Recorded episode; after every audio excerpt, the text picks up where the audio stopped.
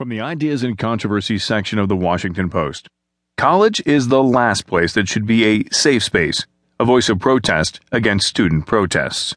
By Hannah O., Steven Glick, and Taylor Schmitt. Students are protesting at campuses across the country more fervently than ever in the wake of demonstrations at the University of Missouri that forced the resignations of the university system president and the chancellor last week. At Claremont McKenna College, students who have been raised